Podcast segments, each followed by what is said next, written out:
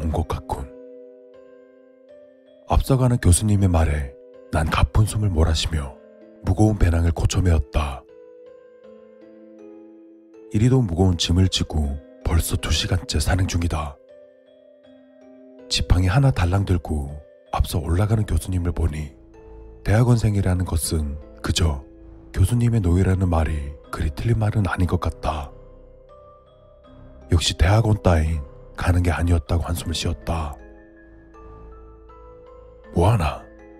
어서 올라오지 않고. 얼른 가자꾸나. 김 박사님 기다리시겠다. 잡생각을 지우고 속도를 내어 올라가기 시작했다. 왔는가? 먼 길 오느라 고생했네. 교수님의 지인이라는 김 박사님이 산속 아담한 오두막에서 우리를 맞이했다. 김 박사라는 사람은 낚시 모자를 푹 눌러쓴 날카로운 인상의 노인이었다. 무엇을 연구하길래 이런 산속에 홀로 살고 있는지 이해할 수 없는 노릇이었다. 얼핏 듣기로는 생물학 쪽인 것 같았는데 식물 채집이라도 하시는 모양이다. 내가 부탁한 건 가져왔는가? 김 박사님의 말에 교수님이 나를 흘끗 바라보았다. 난 지금껏 메고 있던 배낭을 내렸다. 박사님도 참 이젠 그런 쓸데없는 연구는 집어치우시라니까 고집한번 대단하십니다. 내가 배낭을 내리고 있을 때 교수님께서 한마디 하셨다. 말투를 보니 김 박사님이 하시는 일이 영 마음에 안 드시는 모양이다. 솔직히 다른 사람들도 김 박사님이 하시는 연구를 다 비웃는단 말입니다. 저야 그간의 정도 있고 하니 아직 도와드리려고 하지만 이제 그만하시는 게 좋을 것 같습니다. 교수님의 말에 김 박사님은 쓴 웃음을 지으며 말했다. 다들 나를 정신나간 노인이라고 하지만 모두가 잘못 생각한 거네. 내 연구만 성공하면 모두가 날 우러러 볼 거네.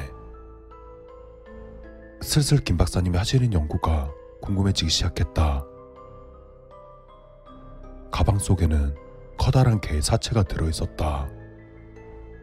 죽은 지 며칠 되지도 않은 것 같은 모양새였다. 차원 교수님이 이걸 가방에 담아 들고 오라는 이야기를 들었을 땐 썩싸고 보고 당장 때려치우고 싶은 기분이었다. 도대체 죽은 개를 가지고 무엇을 하는지 알 수 없는 노릇이었다. 음, 좋아. 아주 적당하군. 구해오느라 고생했네. 자네들 먼 길 오느라 배고프지 않았는가? 밥이나 먹고 이야기하게나. 김 박사님은 우리를 부엌으로 안내했다. 대충 차려진 밥을 먹고 나서 드디어 김 박사님의 연구에 대한 이야기를 듣게 되었다. 내 연구가 완성되면 건강을 넘어서 불치병까지 치료할 수 있을 것이네. 평균 수명이 오 년쯤 느는 것도 꿈이 아니야. 암이나 백혈병뿐만이 아니라 아직까지 인간이 정복하지 못한 모든 병들로부터 자유로워질 걸세. 도대체 무슨 말인지 전혀 이해할 수 없었다. 박사님, 그거에 어디까지나 이론 아닙니까? 사실상 현실성은 전혀 없고요. 그냥 버섯 나부랭이가 뭘 어쩐다는 말입니까? 버섯 이야기인가? 그러고 보니 방 곳곳에는 버섯이나 동충하 조표본 같은 것들이 눈에 띄었다. 아니야. 이미 연구는 충분히 되었네. 남은 건 부작용을 없애는 것뿐이야. 대충 들어보니 만병통치 버섯 정도인 것 같은데 싸구려 약장수도 비웃을 듯한 연구다. 이래서 교수님을 포함한 모두가 박사님을 정신나간 노인네라고 하는 것 같다. 그래서 인체 실험 대신 동물 실험을 하려고 하시는 겁니까? 그것도 죽은 개를 가지고요?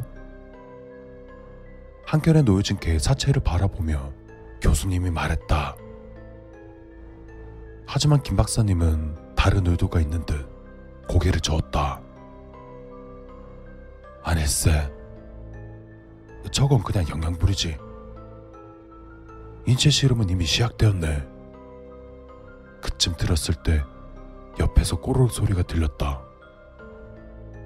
교수님 배에서 난 소리 같았다. 방금 밥을 먹었을 텐데. 그냥 모른 척하고 김 박사님의 이야기에 집중했다. 다들 날 미친 노인네라고 비웃는 걸 알고 있네. 차는 내 곁에 있는 것처럼 보이지만 사실은 가장 가까이서 날 조롱했지.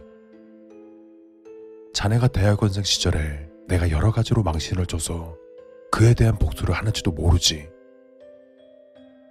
하지만 난 틀리지 않았어. 내가 맞았다는 걸 직접 몸으로 느껴보시게나. 이해할 수 없는 말에 난 눈치만 살폈다. 그리고 그때 옆에선 교수님이 희미한 신음을 흘리며 안절부절하고 있었다.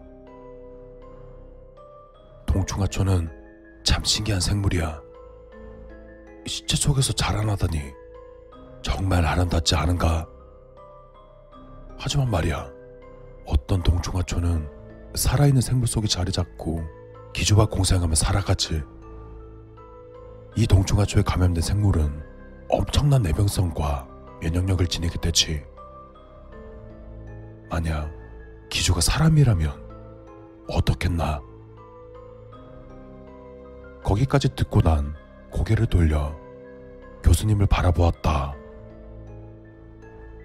교수님은 충혈된 눈으로 몸을 떨며 개의 사체를 흘끗흘끗 보고 있었다. 그 순간 교수님은 괴상한 비명을 지르며 개의 사체로 달려갔다. 그리고는 짐승처럼 죽은 개의 살점을 뜯어먹기 시작했다. 당황한 나는 고개를 돌려 김 박사님을 바라보았다. 김 박사님은 나를 가만히 쳐다보며 모자를 벗었다. 김 박사님의 뒤통수에는 마치 하얀 뱀 같은 커다란 동충하초가 자라있었다. 우선 식사마저 하고 이야기하도록 하지. 그리곤 침을 흘리며 나에게 달려들었다. 어떻게 할 겨를도 없이 목을 물려버렸다. 난 괴성을 지르며 간신히 김 박사님을 떨쳐냈지만 이미 내 목에서는 붉은 피가 분수같이 나오고 있었다. 이젠 멧돼지나 토끼 같은 건 더 못 먹겠다구만. 위대한 과학의 발전을 위한 희생이니 너무 섭하게 생각지 말게.